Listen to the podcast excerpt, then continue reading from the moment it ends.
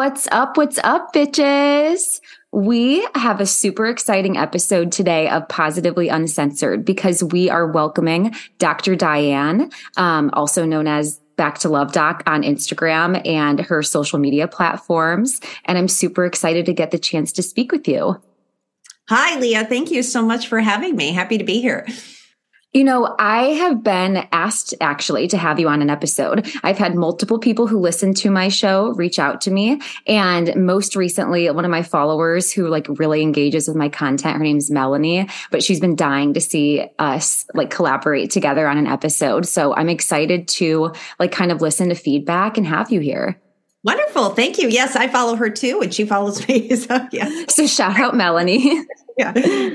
So, I wanted to, for people who aren't familiar with you, I wanted to start with a little bit about yourself. And I wanted to know how you started kind of like diagnosing these reality and television relationships.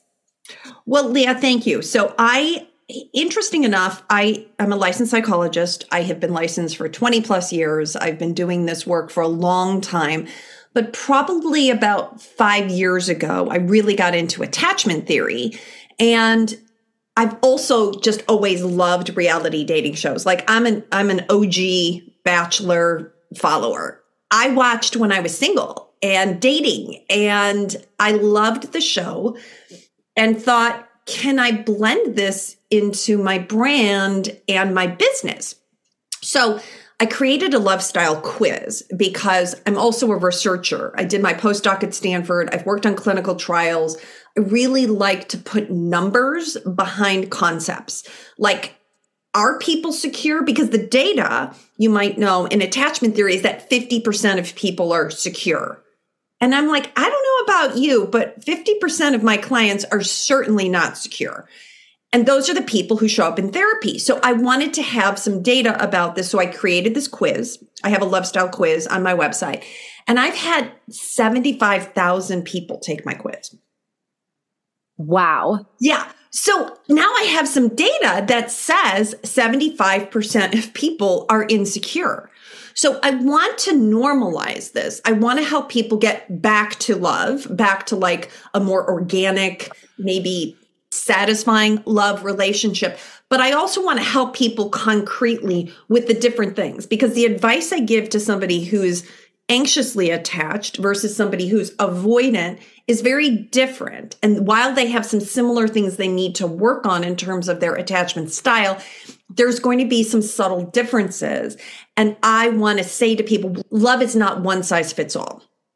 So you need to understand who you are, why you do the things that you do, and then figure out how to move towards becoming more secure yourself and then becoming secure in a couple. So right. I do all of that. And then I follow reality dating shows to bring it back to your question because I want to give people real life examples of good communication as well as poor communication. So I'll follow a show like Love is Blind and I'll say, imagine if there was a therapist here who was holding people accountable. What would this reunion have looked like if each of them spoke to their truth? And I'll do a video on that playing these characters because I want people to see an alternative. I love that explanation because I've loved your content just because I have often watched these shows and said what I wouldn't give for an intermediate episode from a therapist breaking down whether or not that was healthy and what they could have done differently. So once I found your account, that's exactly the feeling that I get. And, um, as far as the attachment styles go that you mentioned, combining the two of those together, I found your quiz. I took it. I'm nervous according to the quiz, you know, um, and I felt bad at first. So hearing that 75% of people are insecure and maybe that manifests in different ways for different people, um, that's powerful to know that you're not alone and that yeah. you also have help for that. Absolutely. And Leah, I'm the first to raise my hand too that I have a nervous, I call myself nervous Nora. I don't like the word anxious. So it really is your nervous system that is sensitive. So I call myself a nervous Nora as well. And 46% of women are nervous. Right. So we're normalizing the fact that it, it's not that your parents didn't love you. It's that they may have experienced their own anxiety. They may not have been completely present for you the way that you needed. But now knowing that, what do you do about it? What do you do? Do you work to not attach so quickly? Do you not get too connected? Do you set boundaries? Um, which is going to be different than an avoidant person who maybe has too many boundaries. As I said, it's not one size fits all. Right. And it's interesting too, because I can represent the portion that might be small of people who had such a peaceful, secure upbringing in childhood that anything that does upset my nervous system really upsets it. Like, you know, like a small conflict for others in their day to day, like someone yelling at them. For me, that just didn't happen. I had such a peaceful home with such um, thoughtful communication because I have older parents, they're pastors. Um, and so when I experience those things, you know, it, it's getting acclimated to the fact that a lot of people aren't coming from that. They have busy life. And Leah, that's a perfect thing because it may not be your own attachment style, it's dealing with everybody else. So, yeah. right, you may feel secure on some level, but then you get confronted with someone else who's more expressive and that feels aggressive. Right, exactly. And so you're like, oh my God, what is this? Yeah. Exactly. And then because I don't know what to do, that does come across as being nervous. You know, yeah. I just not knowing how what where to go. Right. So it's not only learning yourself, it's like learning everybody else too. Exactly. So being that you're a reality buff and OG, kind of like myself, what is a couple that sticks in your mind that has had like explosive blowups? And it doesn't have to be reality, but if one comes to mind. Well, reality TV, if I'm just thinking quickly, most of it is so highly edited that they're not going to show drama. Though I will tell you, on um, Married at First Sight in particular, um, there was there are a lot of couples that are pretty high conflict. Did you see the Boston Married at First Sight? I didn't, but I but fill me in. I'm totally okay. interested. So I'm I'm just blanking on the woman's name. There was um, a woman. I want to say her name was Lindsay, but I'm not 100. percent She was um, married to a man, and they just fought constantly. That was in the Boston episode, and one of the only ones I watched because there is a therapist on, and I wanted to see, but I was disappointed that the therapist didn't intervene more. To be quite frank, I thought that there was a real opportunity to come in and to say this is unhealthy and break it up and and they didn't. So that was disappointing to me. But to your question the most conflict recently i binged watched tell me lies and it's not reality tv but it is a drama for sure. And my god stephen and lucy and then stephen and diana um, are high conflict couples mainly because i think stephen um, really displays a lot of narcissism. And um, what I loved about the show, though, different than reality TV, is they show us how Stephen became that way because you see his mother, mm-hmm. who is like bone chilling, representing someone to me who looked like having borderline personality disorder and narcissism herself. And you see how he gets trapped with his own mother and that she can be sarcastic and be very biting to him. And then Stephen embodies these traits and then acts out towards his friends and towards his partner in a similar way that he learned from his mother. So I thought it was a perfect depiction of how you can form your attachment style. He's a little bit more avoidant, kind of can't be vulnerable, acts out through sex. But we see how he became that way from observing his mother. It's it's really gripping. I completely agree. And I don't like not spoiling anything for you because are you planning to read the book at all or not really? I, no, I just binge watched the series. Yes. Yeah. So like I read the book after just curious if they give us any more. And oh my gosh, the background that they give even further in the book. Like Lucy eventually goes to a therapist and she talks about Stephen and he diagnoses Stephen as being a sociopath and yeah. narcissistic. And yeah. he's both and not in the terms of he kills people, but he really doesn't feel anything. And I think it goes back to his mother. And I think that she completely desensitized him to right. love and what how to love a woman, what it even looks like. Is it possible? Absolutely. And I mean you you can't help but feel bad for Stephen. When you see the mother, he comes in that scene at Christmas and he can't quite get it right with her, right? And she's already annihilated the husband, so the father has started a complete family. I mean it's it's really um really quite telling. And yes, you can see the socio sociopathy where he has no kind of affect. Uh, right and he gets that because his mother just puts him in a bind. No matter what he does, he he can't get it right with her. So you can see how he just can't even figure out the right affect. And what do you think? Like, obviously, her partner is someone who is dealing with the fact that he's responsible for, for the death of someone. You know, I mean, maybe indirectly, but he he's responsible. Like, mm-hmm. aside from that, like, should they break up? You know, even if that weren't the case. So how I would describe the relationship between Stephen and Lucy and Stephen and Diana is kind of a trauma bond. So I think we have to get clear, and I, I'm a stickler for these terms because you wouldn't have two secure people being in a trauma bond. Usually you have abuse that you have observed, that you've been a part of, physical, emotional, um, could be sexual, even abuse in your early family. So you have a trauma. And then you bond with someone else who also has a trauma. And so we see Lucy even had a trauma. She lost her father. And then that becomes a whole, its own storyline. Diana, I don't know her story. We don't get into that enough. But there is something about this bad boy kind of connection and then bonding around this highly sexualized relationship that people are attracted to. And similar in the Amber Heard Johnny Depp case, they both came into that marriage with a lot of trauma. And so we see this toxic relationship. We see the fighting. Should they break up? It would be healthier. I'm not disagreeing. I think the work would be substantial for the couple, not impossible. I have, I work with couples. I've worked with people who both have traumatic past. And in that case, I'd want them to be doing individual therapy and couples therapy also.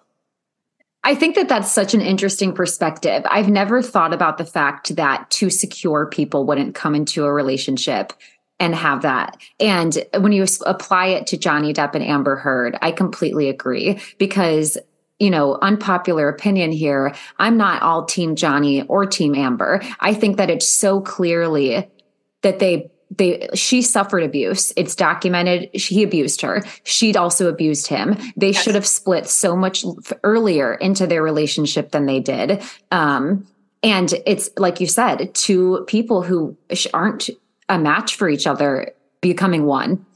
And Leah, what I do as well in my work with people, I like to grade people and, and not because I want to put a label on anyone, but if you come in and you have a little bit of anxious attachment, like on a scale of one to 10, you're like a, a two or a three or a four, you're going to have a lot of realm of possibilities versus you're a 10 anxious person and your partner looks at you the wrong way and you're having a panic attack. Like there's all different levels of workability too. So even the question of can a couple work or not is really where they are as individuals and then what's their dynamic as a couple. That makes sense. Are you able to have a healthy relationship if someone who has the sociopathic tendencies sees seeks counseling essentially? Well, one, that type of person is pretty unlikely to come. It's the same thing with narcissism in general. They're less likely to show up and raise their hand, hey, I have issues. Avoidant people will show up in my office though and say, hey, I've had a you know, a series of failed relationships. I prefer to work with them when they're not already in a couple because you reference everything according to your current partner versus just being able to like look at the pattern. Because what we're looking at here in attachment styles, it's the wounds, but then the patterns that I'm going into. For instance, I dismiss my partner's emotions like Stephen would. Um, that not having empathy we would have to look at that. And I would even say to Stephen, okay, just in terms of avoidance, forget sociopathy, forget um, narcissism. 20, only 27% of, of people are avoided. You think that you're low maintenance and everybody else is the problem. But mm-hmm. you're the person who is the problem because everyone else is going to want more from you. Everyone is going to want you to be more vulnerable and to hold space for their emotions. So stop thinking that everybody else is the problem. The problem is you need to step up and give more. That's so powerful to know because if you're with, you know, if someone was with someone who is avoidant and they feel, I hate to just throw the word around, but just if they feel gaslit by that person because they want more all the time and they're not getting it, they're right you know like you you really aren't getting enough yeah i mean you know on instagram there's this whole thing if i'm too much for you find mm-hmm. less and it's like we can, we can be sassy about that but if you're already in a couple the question is why do you feel so vulnerable? And how can we create security so you can be more vulnerable in this current relationship? And the trouble with reality dating is we're not really there yet because you're like dating multiple people. I mean, it's just, it's a whole different thing. We're at the early, early phase. Like in Love Island, they say early days, right? Because we're right. early days in those relationships. Right. You don't want all your eggs in one basket. Exactly. They love to say that too. right in in terms of security in a relationship if if you have a partner who's cheated in the past can you feel secure in your relationship or um you know if you have a partner who cheats on you you know is there coming back from that do you think yeah i just did a recent podcast on this too and um, I love to quote Esther Perel. Um, Esther is an expert on affairs. I like to look at the data on this, but she says that it's usually like 30, 30, 30. And I don't know what happens to the last 10%, but 30% of people after an affair will split. Done, over, no coming back. And this is mostly marriages. Okay. 30% of couples will stay in limbo. The affair will have happened and they will not discuss it. They'll just kind of like move on. There could be a lot of unhappiness in that. But 30% of couples will actually deal with the affair process what happened to start the affair in the first place, what needs were not getting met, which is usually the issue. Although that could be different if there's a sexual addiction, it could be it could be very complex. And those 30% will actually improve their relationship post affair. So wow. We look at that and I say it's not all doomed because this idea of once a cheater, always a cheater, that's not really true. You could have been 20 years in a marriage, but then there were issues and you went back with your high school sweetheart. Um, and you started an affair that way. And now you're married to that person for 30 years. That's not once a cheater, always a cheater. But if you have a monogamous relationship with a person in your 30s, right, and you are saying, we're not going to tolerate this, and that person is cheating on you because they're not directly addressing the issues in your relationship, like a Stephen going from cheating to cheating to cheating, that could be more of a concerning pattern. So it's, I don't want to broad brush say everybody wants a cheater, always a cheater. That's not true. I agree. And I think that it's a lot to do with the cycle. If they're a habitual cheater, last seven girlfriends they've cheated on, I think that that's grounds for raising red flags. Absolutely. And like if like you said, you know, wrong person you're with and then you cheat on your spouse or someone when you're unhappy and find someone that you were meant to be with.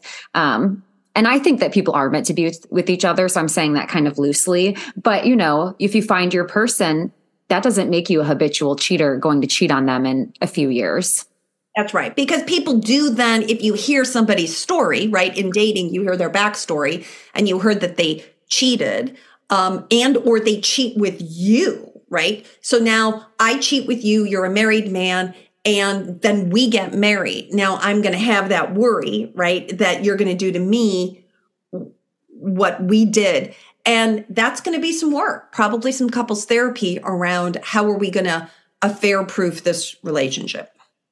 Right, because you always do have people who um, use a blanket statement for all relationships, and they'll say, if he cheated with you, he'll cheat on you, you know, and that's just not true either. Right, right. Jumping to the next topic, what do you think was the most surprising divorce that happened in 2022? I would say Gisele and Tom Brady. I really liked this couple. They have three children. Um, I thought they were secure. I thought Tom was listening to her. We want more family time.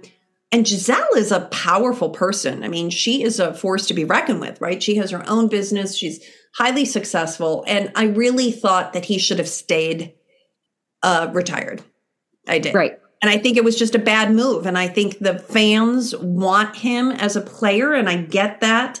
Um, but he needed to prioritize his marriage. And I, I don't think it was, you know, for her to say, hey, you promised this to me and you took it away. That was surprising. I agree with you. Just to play devil's advocate, because it popped in my head. I, I think about those women who are very much independent career women and dominant in their fields. And they say, all right, I'm going to be a stay at home mom after I've given birth. I'm going to stay home these next four years. And two months into it, I need to go back to work. I can't be this person. And I, I just wonder if he was prematurely experiencing any of that. Um, you know, I just wonder if his worth and if his um like always on the go energy just really couldn't handle that you know and i just wonder if that's what was happening but ultimately i i completely agree with you if he values the relationship he should have stayed retired well and and i think there and to your point leah which is a good one um I know like my husband's retired and you don't really quite imagine what that's going to be, but it usually takes a couple years to then figure out what else are you going to do? Tom right. could have coached. He could have uh, found a way to still stay involved. And as a couple, um, what I say in in the relationship, there's something called managing thirds, and managing thirds are like the third in the triangle, whether that's uh, an ex spouse, your parents, the media. And that's where getting back to reality dating shows, you have to ma- manage that as an entity. And as a couple, you have to say, we are the anchors here. How do we manage that? And together, if they had figured out, well, he's going to slowly retire or he's going to coach or he's going to do something else, maybe they could have found a different solution. Right. And because we're not in the relationship and people who are that, you know, they're like almost A-list celebrities, people who yes. are that famous. There could be so much more to that relationship and that's what they can publicly say as well. You know, like you really never yes. know. No, and I caveat everything that I say. We don't all we know and it's called media psychology because people will question, well, how can you comment you don't treat them? Absolutely not, because if I treated them then I would be bound to confidentiality and I couldn't say anything. But media psychology is what do we see and what do we extrapolate based upon also hundreds and thousands of other couples that we know. Right. And totally. absolutely through the media, we're only going to see little portions of it. So I personally try not to get attached to any one couple. I'm more looking for snippets like that was a good conversation that was a good moment of taking accountability. That was a good breakup. Um, that was thoughtful. You know, I tried to break up segments, not to say, oh my God, if this couple doesn't make it, I don't know what I'm going to do. Which when you said, yeah, no, that because that happens too. I've seen that reaction on the internet, especially. Um, speaking of splits, what was your thoughts on how um, Danielle and Nick from Love is Blind split recently, if you saw anything of that. Well, actually, I met with Danielle in person oh, and oh, had her on an IG Live because I'm from Chicago originally. And so on my last visit, um, we had a lovely time. I can't speak to much of that. I do think um, part of Love is Blind is the fast pace and then you get into a relationship and you're really like wow who is this person right? Because the obviously it's all condensed right? And so i think there were a lot of surprises versus Iyanna who i also met in person she was more public about their differences. Right, right? so you weren't as surprised that they were getting divorced. But i think with danielle and nick um, they really were. I was actually, I was not surprised. I thought he was of marrying age. And so I knew he was going to say yes. Um, but Danielle herself said, I didn't know even I was going to say yes until I got to the altar. Right. And when he dealt with everything, I really feel because I spoke with Danielle too. And, you know, I'm not shaming Nick, but the way that he tried to portray Danielle and I hate and put her in a box. I really hated that for her just because, like you said, it's so fast paced that everything happens that even if the absolute worst argument in, on earth happened, you still couldn't judge someone's complete character off of a small blip of their life. Well, and I think this is just news to all um, people who are more vulnerable. And Danielle was. Danielle was open about her panic attacks and about her anxiety. And yes, to your point, I do think, and why her and I did a reel of heal people, heal people instead of this idea of hurt people, hurt people, which is often right. a phrase we put out there that if I've been wounded or I have my own trauma, am I going to then hurt other people? And I'm going to use that as an excuse. In fact, that's not true. Hurt people are highly sensitive to hurting other people and wouldn't do that. So that's where we want to like mix that up back to this phrase once a cheater, always a cheater, hurt people, hurt people. These are not generalities. They should be used with caution, and we have to do kind of a case by case on that. But yes, she owned her stuff and i think that's why she has a big following and people women relate to her because she's so open and honest about her anxieties. And everybody has anxiety in some way. You know even people who say that they don't have any anxiety um i'm sure that in certain situations you do. Like there's just there's just no way. And she was just dealing with hers publicly. And that um, that alone ha- makes me have more grace for someone. And i try to keep that in mind when i think about him too and his um you know less than desirable behavior that he's also in the public eye and that can make you act a, a certain way. Well the one the one person i do want to highlight who i really loved is gabby. Gabby windey on the reason oh yeah because Gabby is a perfect example of having had trauma. She's open about it. Her mother um, really like left her, left her life. And Gabby has done a lot of therapy. It shows. It shows in her interactions and how she sensitively broke up with people online or on, on the show, essentially. And she handled herself really well. And so I think there's examples of also kind of showing um, I'm not going to let my trauma define me. Absolutely agree. I loved Gabby. I loved her on um I think it was like Clayton season as well. Yeah. I, I loved seeing the like snippets of her, but she just seems genuinely enthusiastic and her light has not been dimmed by what's happened to her. Um, and I love how vulnerable she is. She's the first person to say openly that she's not sure if she is worth being loved and that she's been working on that. And I think that's relatable for so many people.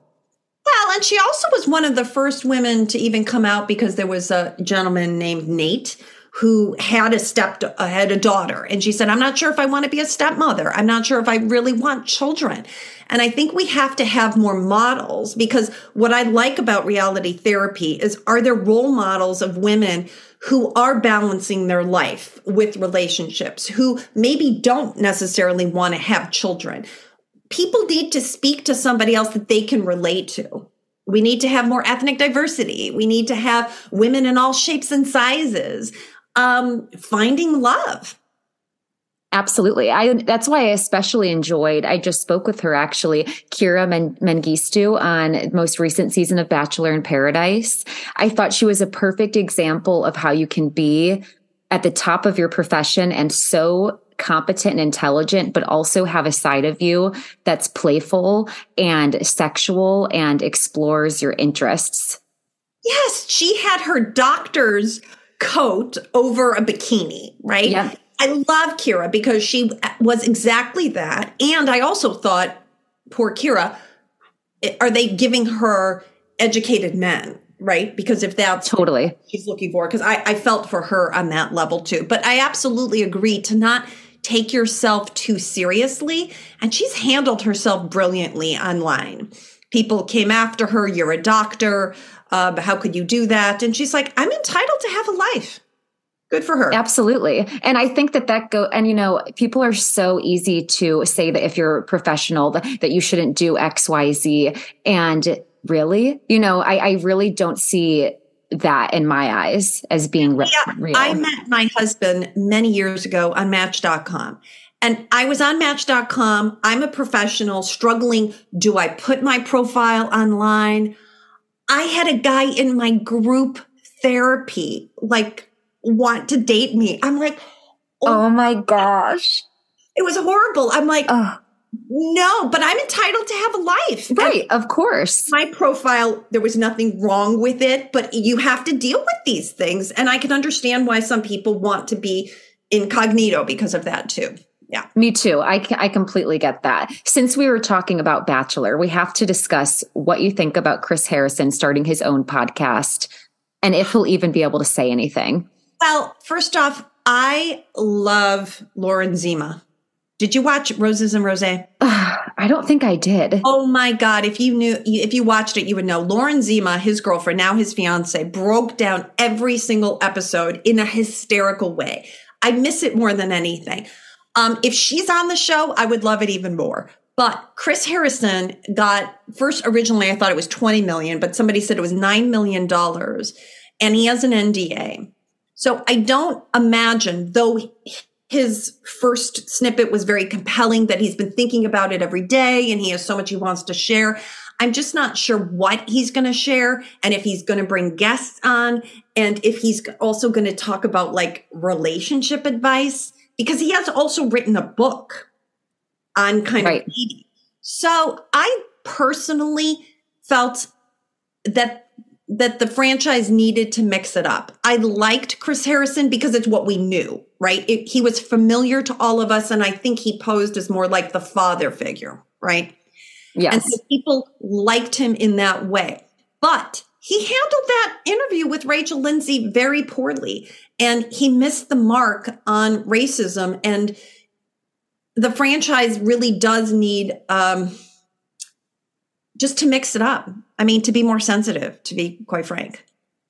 I would be so elated if the franchise just addressed things for for what's going on. I wish that they talked in depth about Eric on Gabby's season. Yes. And and in fact, Michelle Young was very vocal about it. She was in the audience for that very reason. And for people who don't know, Eric had posed as blackface back in high school, he dressed as Jimi Hendrix, his fate, you know, uh, his favorite artist, favorite artist. But we needed to address the tone, how inappropriate it was. He tried because I'd read other things about. It, he tried to take accountability, but they didn't air it. They didn't air exactly. it exactly. And so that was a huge miss. Like this was an opportunity, and to bring in maybe um, when we had Rachel Kirkconnell and Matt um, exactly. The host, um, I'm forgetting his name. Um, he was sensitive to the topic of race, and we could have used something like that again. I think that they should have addressed both of those situations in full. And I think that people were hoping they would. And that's exactly the situations that I was thinking of as well. Like if the Bachelor franchise wants to really land well and not miss, they would let Chris discuss things in the franchise that people notice and aren't talked about. And I personally, Leah, I've been put, putting a plug for this for years. I would love, love, love to see some therapy, but not the way that they did it. They, I don't know if you saw that episode with, with Clayton. He was in Vienna and they had a therapist on and she called out one of the girls and said she was performative. And it was very much um, a psychodynamic therapist, but these weren't at the relationships weren't at the point where they were really couples yet. So it was right. kind of awkward to be doing therapy at that point. But what I'd love is to do a general attachment style session, talking about in general, these are the different types and this is what people do or once we got down to the actual couple, then show them out a little bit, show them working on their real life issues, managing thirds, managing the media. that's where I think the couple is really now a couple and can work on their issues. And because it's been so sped up, I think therapy at that point would be fundamental. And I think that it would be interesting to see on TV too. There's shows I've watched that are just therapists with their like same four clients rotating. And it's so interesting to hear scenarios that you may have heard a friend go through or you've gone through yourself and then they work out how to get through it and past it. Yes. yes. So, so that's how I think the the show could be kind of next level. Like take the favorite parts from all these reality dating shows. In my mind, I'm always creating the perfect reality dating show with you know, interesting people who are all in, because I think that's what works on reality dating is going all in. And the problem with online dating now and just dating in general is what I call playing chicken. I'll go in when you go in. No, you're not showing me enough, so I'm not all in. Your your questions were lame, so we're done. And and people don't go all in. And on reality dating show, you give up your phone, you give up everything. And so it works anyone, Danielle, everyone will tell you love is blind and you can fall in love on a show when you go all in. I call it, um, my girlfriends go through this all the time, and I call it a staring match. Like, which one of you is going to blink first? Like, that's what it feels like when they're first starting out pursuing someone. Like, if he's not showing that he's directly interested in dating, then I can't either. And everything is like looking at the other person for some sort of encouragement or, you know, groundwork of where you stand with them. Well, and because there the numbers are so big on online dating, it's called what we call the paradox of choice. The more options I have, the less likely I am to choose any. So I get really darn picky. Ooh, that picture, I don't like that t-shirt. We're done. And I'm going to swipe to the next person, not giving them a chance versus like on Love is Blind. You really go all in on the person and you have more in-depth conversations that really build that bond. True. It's almost like you take away all of the extra noise and you're just able to talk about those important things. Yes, absolutely. I don't think we've gone into it yet on what shows have the best groundwork and least groundwork for an authentic relationship. Interesting enough, I was surprised, but I followed the uh, Love Island UK and I loved those couples. I'll tell you what I think has better groundwork is not ending in an engagement or a marriage. I, and that's why I like Love Island because they left together without a ring. And I think, and a lot of those couples are still together. Yes. And so I was impressed. The couples that are still together seem like they've bonded because they've gone through this very unique experience. They spent a lot of time together and their relationships were tested essentially. And now they're sticking together. A lot of them got great business deals after that, millions of followers. So I'm really impressed, even though it's like a bunch of, you know, um, not smoke shows. What do they call them when they come on? A bombshell. Another bombshell. when the bombshell comes on, um, it's part of it that it's going to, your relationship's going to be tested. But here's the difference. I looked at the statistic for those people who are the bombshells on Love Island. Do you know that they interview 98,000 people?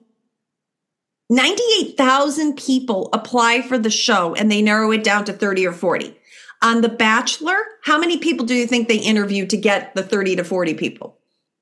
Honestly, probably a thousand. 6,800. Yeah, I'm not surprised by that. So you see, they have the, I mean, because those, oh, everyone has character and personality and they're beautiful, right? So we have just different shows, but I don't like that The Bachelor ends with an engagement because so many people say, if I'm going to get engaged, I want it to only happen once. And now we saw this even with Gabby and Rachel, this pressure. Like I want to leave with a ring on my finger versus I want to leave with a good relationship. And I think the show with its brand is a ring. You know, it's, there's too much pressure. And it's the same thing for Love is Blind and Married at First Sight. You're marrying a complete stranger. I don't think that's real world. I think what's real world is going all in which is what people need to learn instead of this blinking game. Um, but then to have to leave engaged or married is too much. I'd love I completely agree. Relationships like show them in their hometown dating and going to Costco and, you know, doing normal things. I would love, love, love to see the normal progression of a relationship. I agree. And I think that I actually have like a note in my phone somewhere that like Love Island couples, that show is that does have the like biggest percentage of staying together, especially Love Island UK. Um, and not only staying together, but they have children together, you know, and they're still together now. So there must be something, like you said, about organically um, you know, getting there when you're ready to that commitment level. And they are put in situations where they're finding out how many sex partners someone they're interested has been with. They're finding out how they respond to a temptation when another bombshell walks in. And that's very telling of someone's personality. Absolutely. Absolutely. And I do think that everybody, whether it's on a you know, uh, Love is Blind or The Bachelor, everybody does talk about the unique piece, which is also production and having to deal with what is really real um, that we see. And I always tell people keep that in mind because, you know, we have these parasocial relationships, whether it's on Tell Me Lies or The Bachelor, where we, we think we know these people, but remember, they are showing us a highly edited version of this person right? They have a show to make and they want it to be entertaining. So someone's going to be a villain. That person may not be a villain in real life. It's unfortunate that some people get tagged and not everyone does well. We've had some suicides come out of these shows too, which is really concerning to me. And again, not addressing the mental health issues that can come from being on a reality dating show. Absolutely. Um, I when I speak with people who have been on shows, especially like The Bachelor, when you go home from that show, it's such a long period of time where you can't even confide in your parents, your best friends, anybody as to whether or not you were sent home because you're broken up with or you're here because you're engaged.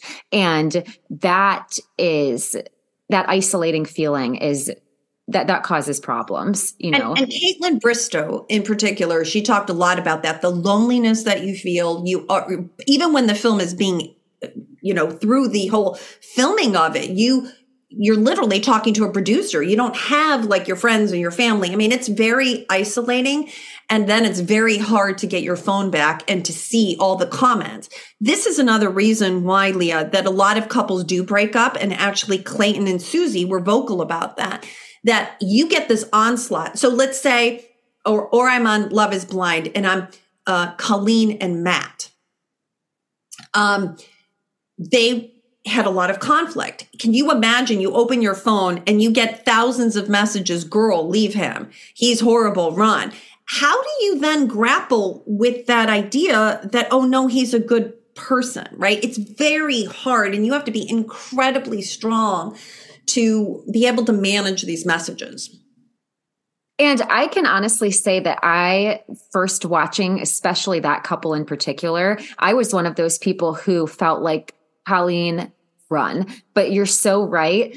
Um, that is hard for her because she knows him better and different sides of him. And I can't imagine how hard that was for him to then yes. look at himself and wonder if that is who he is and if he can ever change the public perception as to who he really is. And here's the one thing that I do tell people about attachment theory that brings it all together. So you're not walking around all the time in your attachment style. I'm not walking around nervous all the time. I'm going to be nervous in particular when I feel abandoned, when I feel rejected. That's when my anxious tendencies boil over. So we're all like tea bags. You don't know who someone is until you put them in hot water.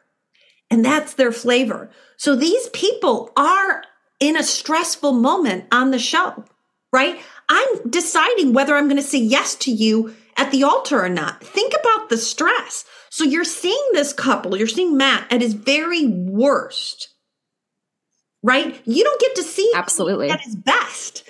You don't right. get to see. And so I, as his partner, if I'm Colleen, I might make the decision that there's so many wonderful things about it. And he's so wonderful in giving to me that I just had to see my partner at his worst.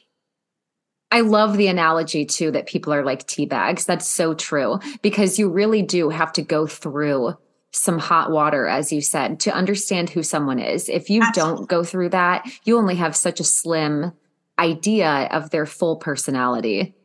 And Leah, in the real world, I tell my clients date about a year at least before you get engaged. On average, you know, couples in their depending if you're in your 20s or 30s, on average, couples are dating much longer. In fact, the good news is the divorce rate is going down because people are deferring marriage, dating for longer. They don't want any surprises. So that's juxtaposed with reality dating shows where I need to get engaged or married quickly. I don't have like Danielle and Nick. I don't have a year to kind of really know who you are through your stress points to figure out how are we as a fit together.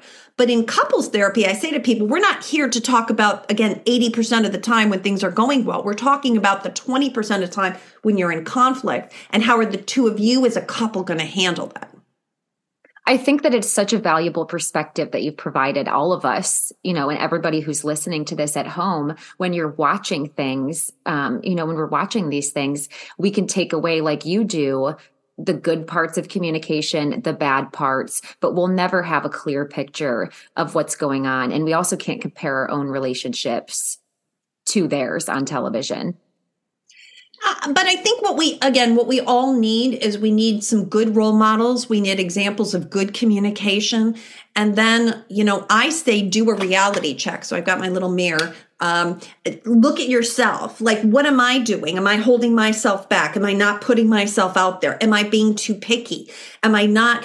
Or a lot of people have this reality that like the perfect partner comes along, there's no problems, it just goes steadily up. They ask you in this grand proposal to get married, not realizing there were t- a couple of tough conversations. What do we want in life? Timing. Like, you don't realize all the back history that gets you to that point it's just what we see on Instagram, right? It's just the oh look final product exactly the final product we don't realize i tell people even i met my husband i dated hundreds of people we broke up uh, because we had uh, there was a, a bigger issue. We actually went to couples therapy did some premarital counseling. Yes and then we got engaged and we got married but it, it wasn't without its ups and downs. And I think that so many people are so scared when they encounter their first down that they leave. And I think that once you do find someone that you can go through all of those with, that you don't have the urge to flee that relationship, you know, that's when you have a good relationship. Yeah. And that's when, when you can get married when it gets better, I tell people like my one secret is you'll know it's right when it gets better over time, not worse. Because otherwise it's like a great beginning. It's like a love bomb beginning and you're trying to like get back to the beginning. But my relationship, my marriage got better over time. And so then I knew I could settle into that. That's perfect. What about for people? I wanted to end with this for people who don't have maybe the financial ability to get help with, you know, how they come into relationships. What's something that everybody can do that can help them with their attachment styles and to be, um, you know, in a place to accept love from others?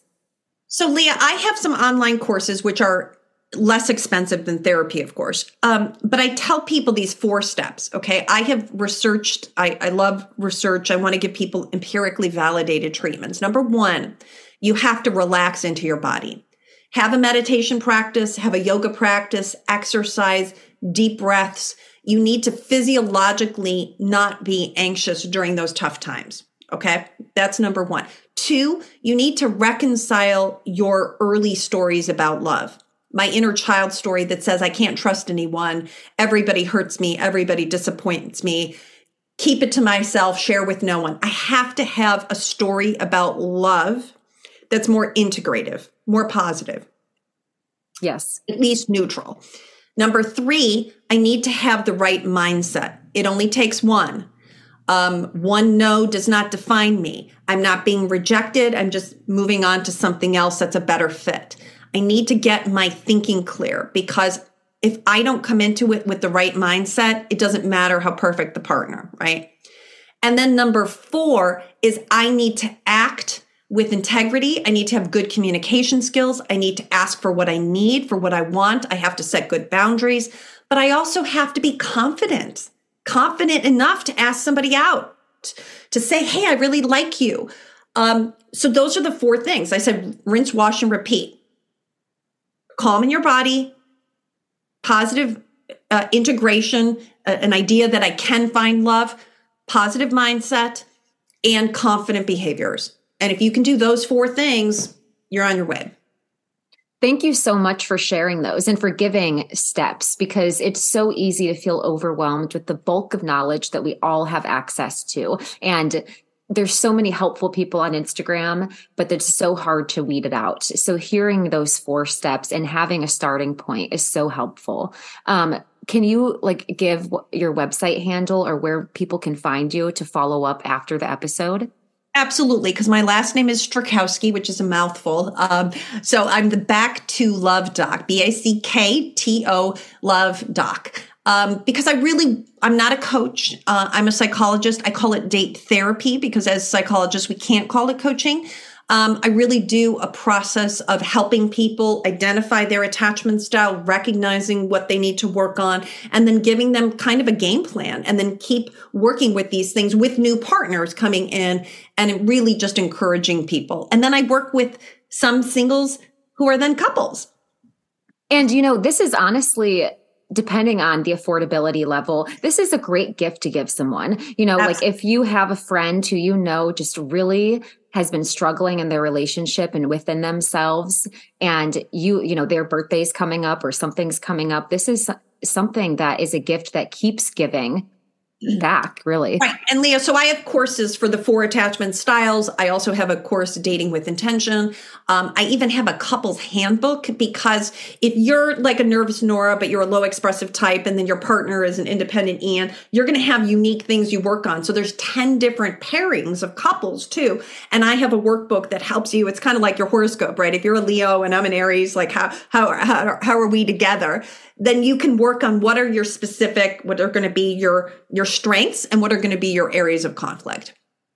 And, you know, if I am able to have the ability to take the course myself or something, then I will. And then we should reconvene and we can talk about it some more to, you know, go even deeper on that. Absolutely, Leah. Um, I love it because I love just feedback. I'm revamping a couple things on my courses. And I also occasionally do some workshops. I'm going to be doing a workshop at the end of January too for people to talk more about attachment styles.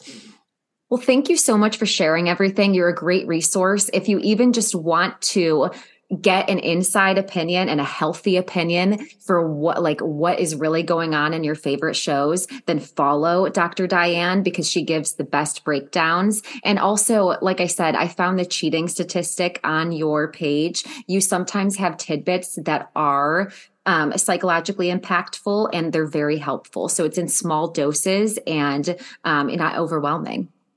And white lotus i have to say have you watched white lotus? Yes Oh my God, loved that show too. That was really, really well done.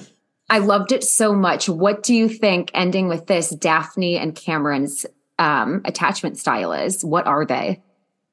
Well, Daphne, originally, I thought that she was kind of anxious because she's like high verbal, right? She's really affectionate and very, very verbal. But the way that I think my, my assumption is that Cameron cheated on her first and she got tired of it and he feels empowered and entitled to cheat on his wife. That's like a power play for him that she then said screw you. I'm going to take my own lover right?